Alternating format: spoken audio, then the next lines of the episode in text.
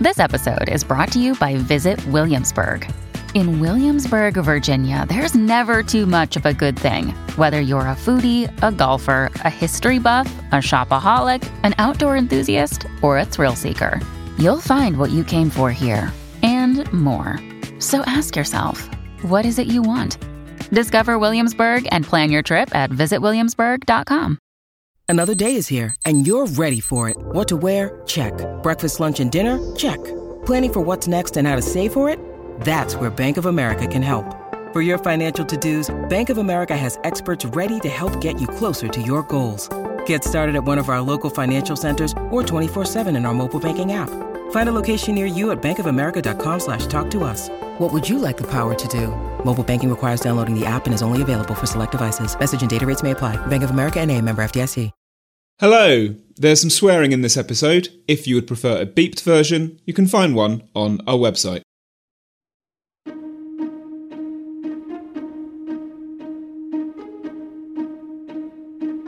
Hello and welcome to the How To Academy podcast.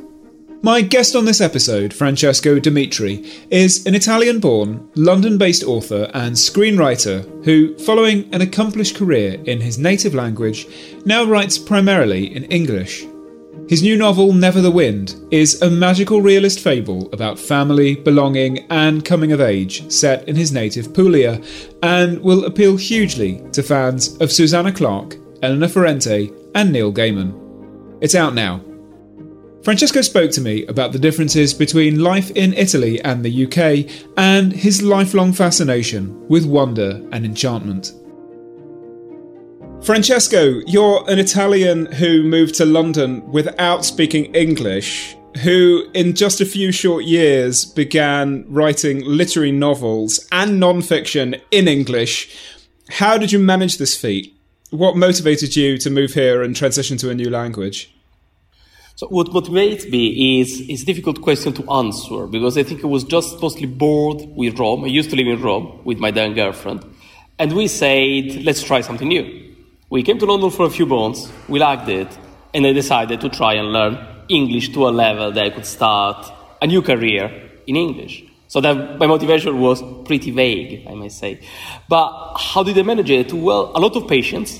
Been talking to people. I, I, I, like people very much. So it's never an effort to me to, to just hang out in pubs, at places, and just chat with people, reading books. But more importantly, what I did was try and make English a language of the soul somehow. So try and make it emotionally relevant to me.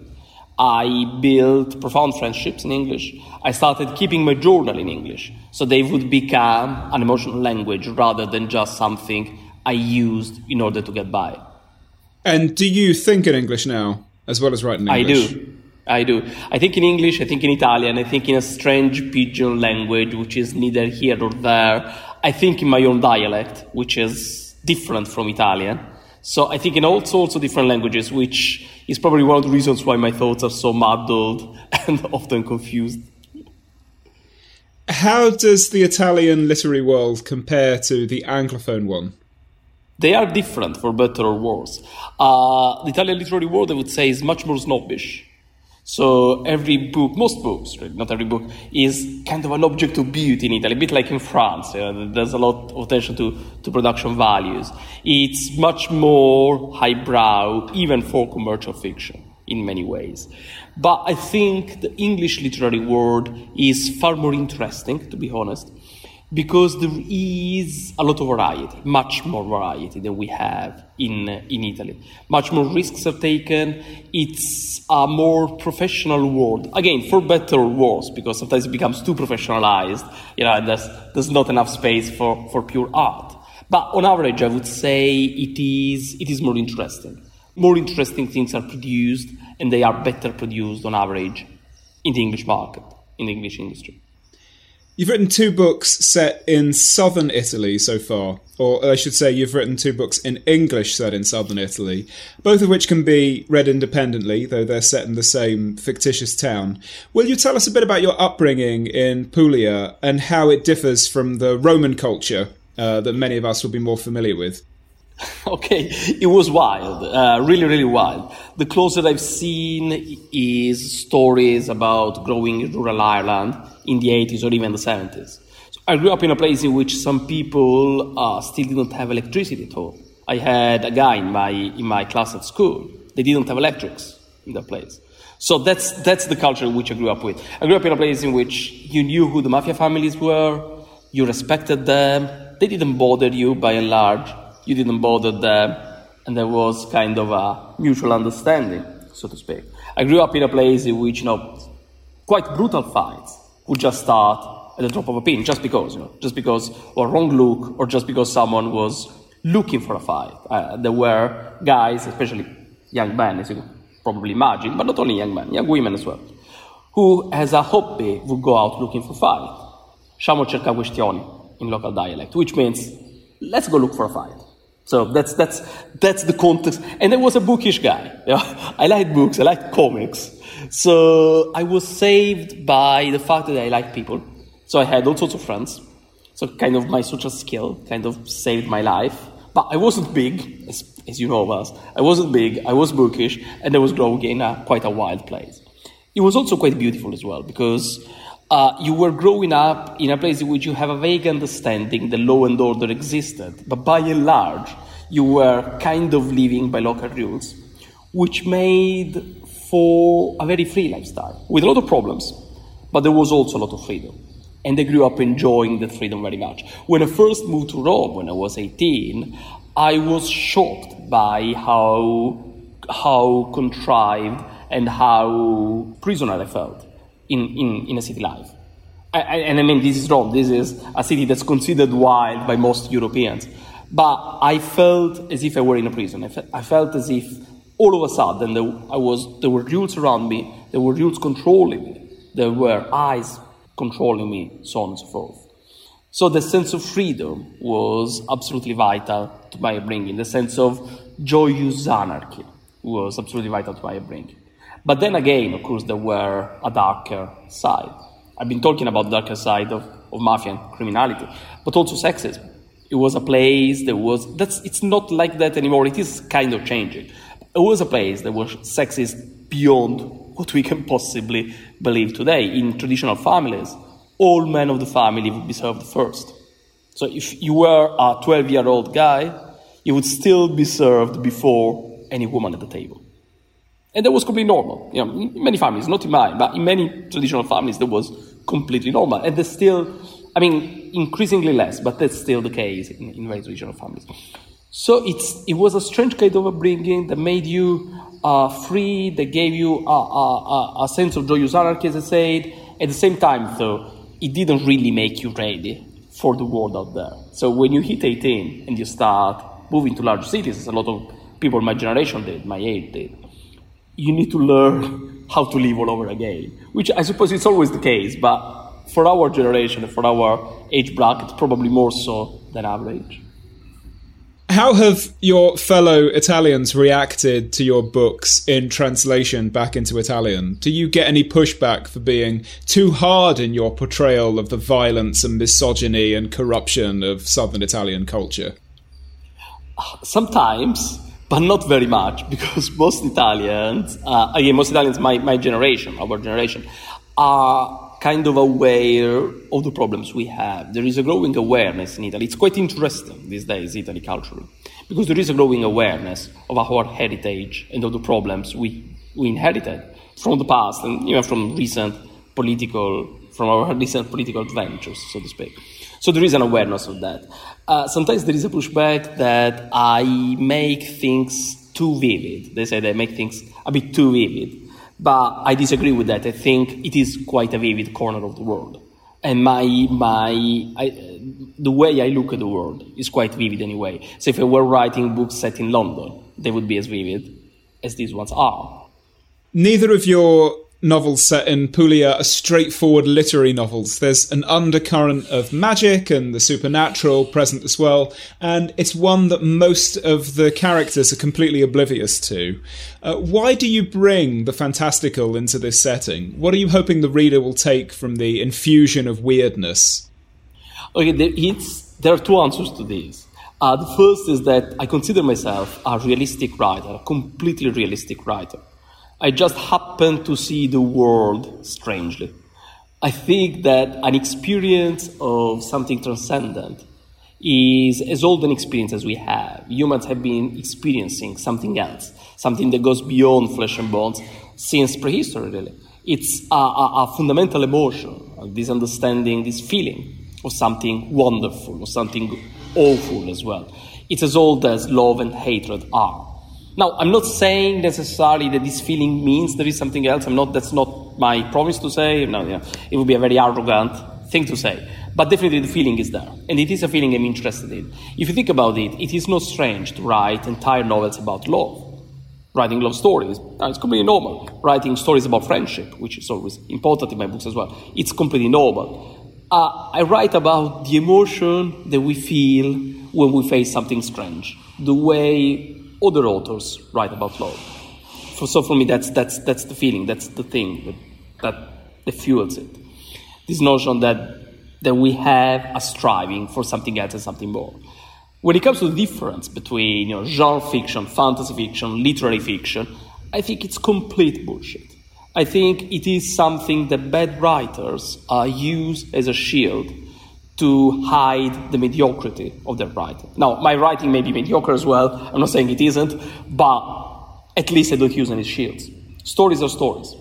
Some stories are about middle-aged professors having affairs, and some of those stories are great. So I'm not, you know, I'm not putting them down. There are some great stories about middle-aged professors having affairs. Some stories are about dragons. I don't write about dragons, but hey, some people write about dragons. They love dragons and they may very well work out in a story.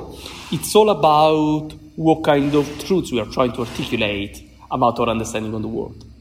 That's what a good story is about. As long as the story is honest, whether it features, you know, university professors or dragons or anywhere in between, the story will work out. The only stories that don't work out for me, the only stories I find I find uh, boring, are stories which are not honest, are stories that are somehow lying to me as a reader. Do you worry that readers of literary fiction will be turned away by the magical aspect, or inversely, that readers of fantasy will be turned away by all the emotional realism in these books? Yeah, they, I don't worry. I know it happens. Uh, plenty of readers of literary fiction uh, who'd approach my books don't, because there is a magic aspect to it. And pl- plenty of fantasy readers who could approach my books don't, because they think it's going to be too literary for them. But I must say with some pride that both kind of readers, when they do read my books, when they do approach my books, they do find something for them. Uh, just last week, I received an email from a dear friend of mine who works in Penguin. She's as literary reader as, as possibly get. She was saying, I read your last novel in a day. I just started it and then I couldn't stop. And it really gave me something. And thank you for writing it. Thank you for bringing your vision to the world, something like that. So I, it was a very kind and gentle email to send, coming from someone who couldn't care less about fantasy. I think we need to bust those bubbles. As long as we think that what, I mean, look, if you read Lord of the Rings when you were 12 or 14, and you loved it, as I did, I read it when I was 10, I absolutely loved it. You can say, okay, I like stories about elves and spend the rest of your life looking for elves. But you may say, also say, I like something in this book which is not necessarily about elves. And may, you may want to try and find the same things in books about, you know, train drivers or, or doctors or, or, or even elves, or even elves. But it is about uh, what kind of pleasures you are pursuing. And I think it's very simplistic to believe that we are piercing pleasures that have to do with specific features of the story. We are piercing pleasures that have to do with what the story is telling us, with what story is, with the kind of worlds the story is drawing us to. So, yes, I, I know it is a risky way of writing, but nothing interesting was ever written chasing readers. I think a, a honest writer shouldn't chase readers. A honest writer should try and write something the readers may enjoy. I believe in the enjoyment of literature, so not, I don't write for myself. But at the same time, uh, it should always be something slightly, slightly brave and slightly new. Otherwise, there is no point in killing trees for printing it. You've written extensively elsewhere on the concept of wonder. Not only that feeling produced by stories that are in the science fiction and fantasy space, but also other ways of engaging with the world that evoke a sense of wonder. Why does a sense of wonder matter to you? because it's, it is what keeps us alive. Uh, there is a saying that survival is not enough. Uh, as human beings living in, in the Western world today, survival is kind of guaranteed until it isn't, because we, we are going to die at any moment and, and too early anyway. I mean, up to the moment, survival is kind of guaranteed. But the point is, what do we do with our life? What is that we want to do with our days on earth. When I say what do we do with our life, I don't necessarily mean, you know, changing the world, writing a masterwork. No, not necessarily stuff like that. But how are we going to build meaning in our daily life, in our daily actions? Because if all our life is about going to work, making some money, you know, paying our mortgage if we're lucky enough to have a mortgage, or paying rent, or whatever that is, have children and die, then we may as well just, you know, save time and kill us all right now. There's no point in, in having a life like that. I mean, you may as well kill yourself.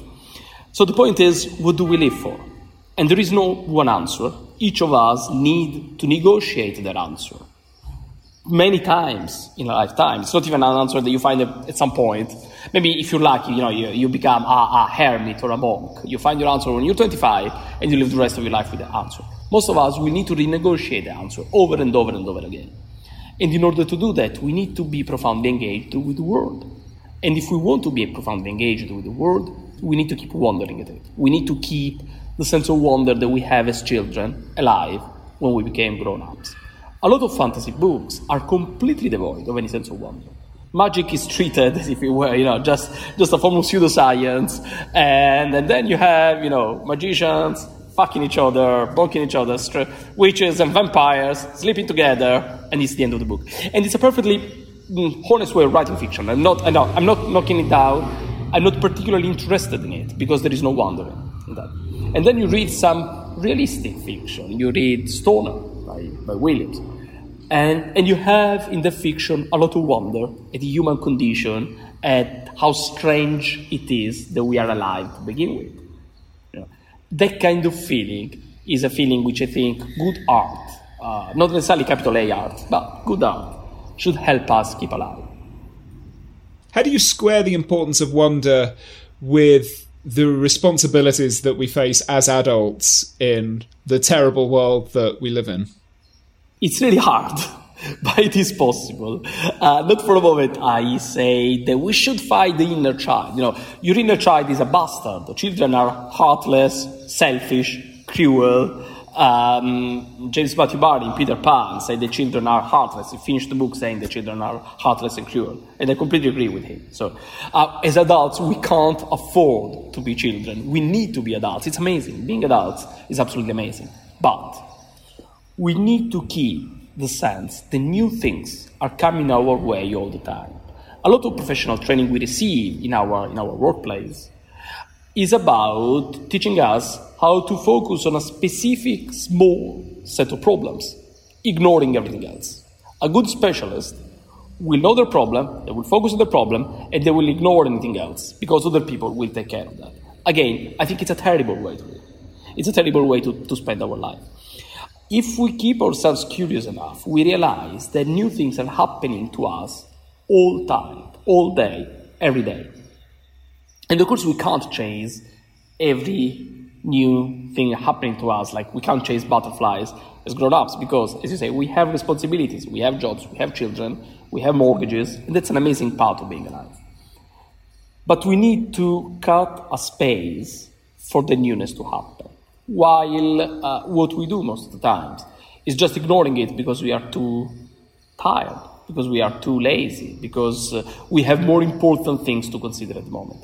We need to make our, our striving for wonder important in our life. We need to make a point of honor, so to speak, to make it important.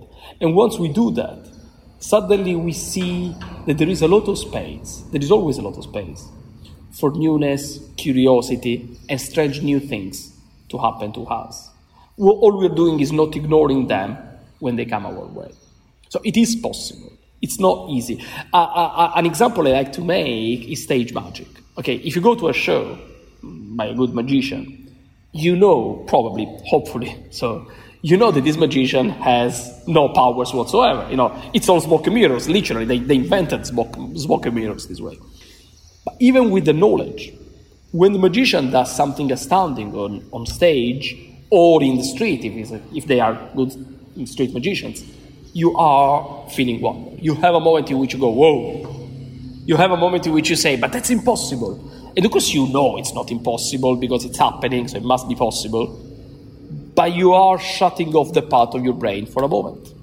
It's an incredibly healthy thing to do. It's not against science, it doesn't fly against science, quite the contrary.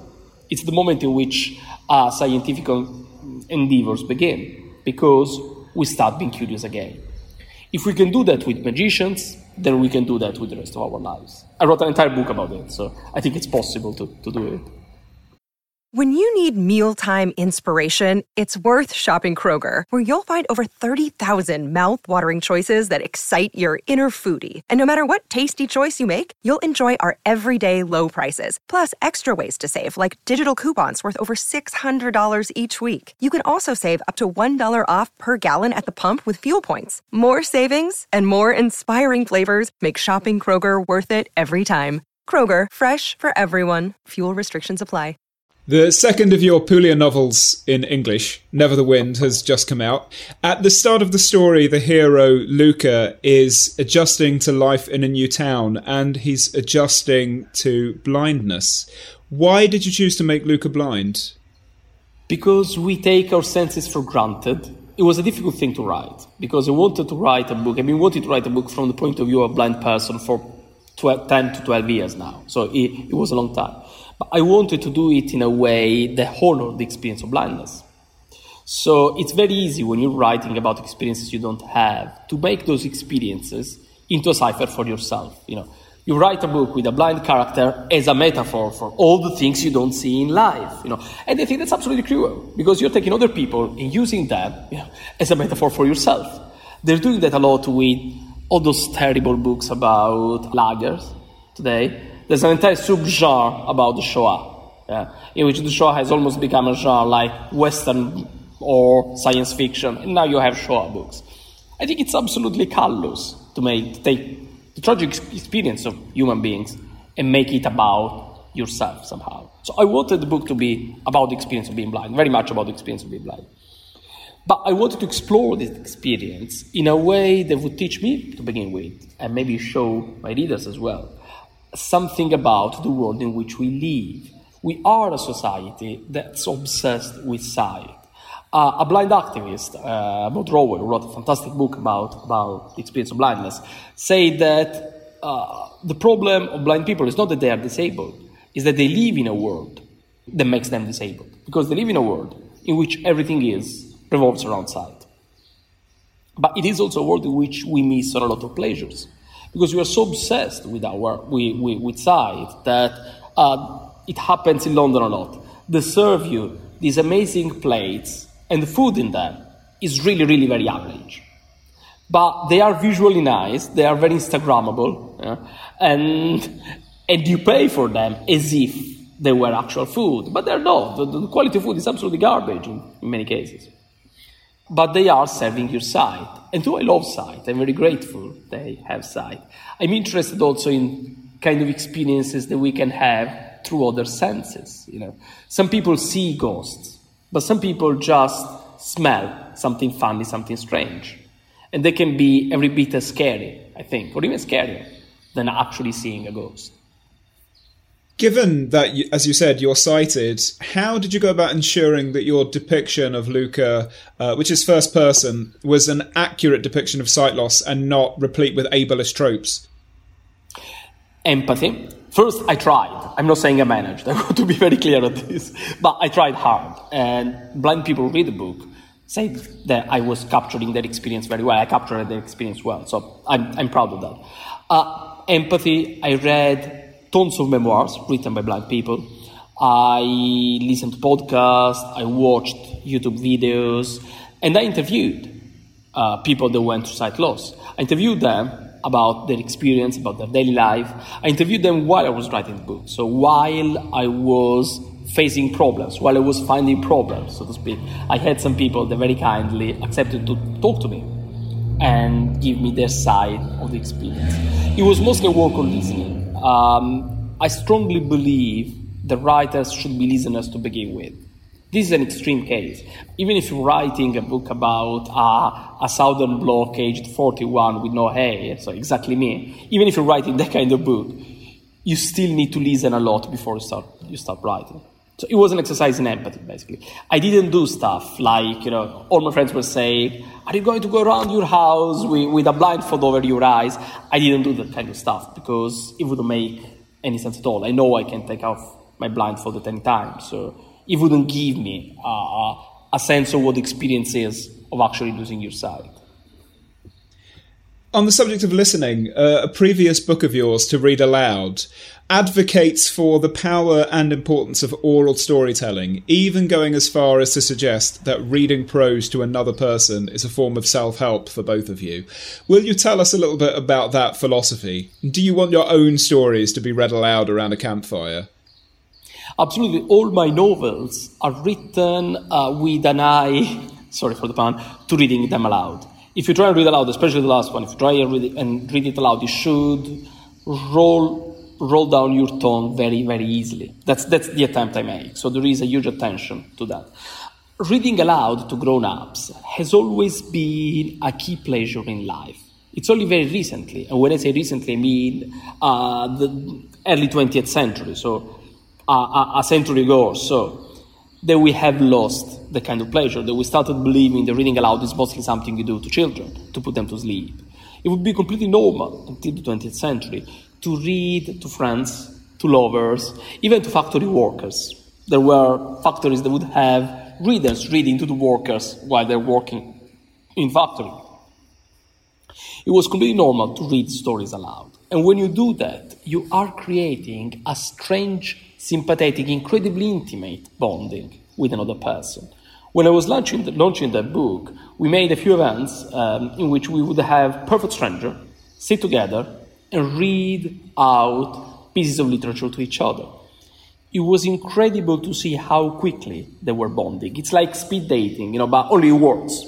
And it's not necessarily about dating itself. You, know? you may also end up just with friends, not necessarily with a date. But if it leads to a date, we might say no, just to Italian to, to, to say no to that. But you were creating an immediate bond because, on the one hand, you were sharing a physical space, you were breathing in and the words that the other person was saying. You were, you know, you were kind of touching with words each other's body, which feels really icky, but it's not icky because it's only words.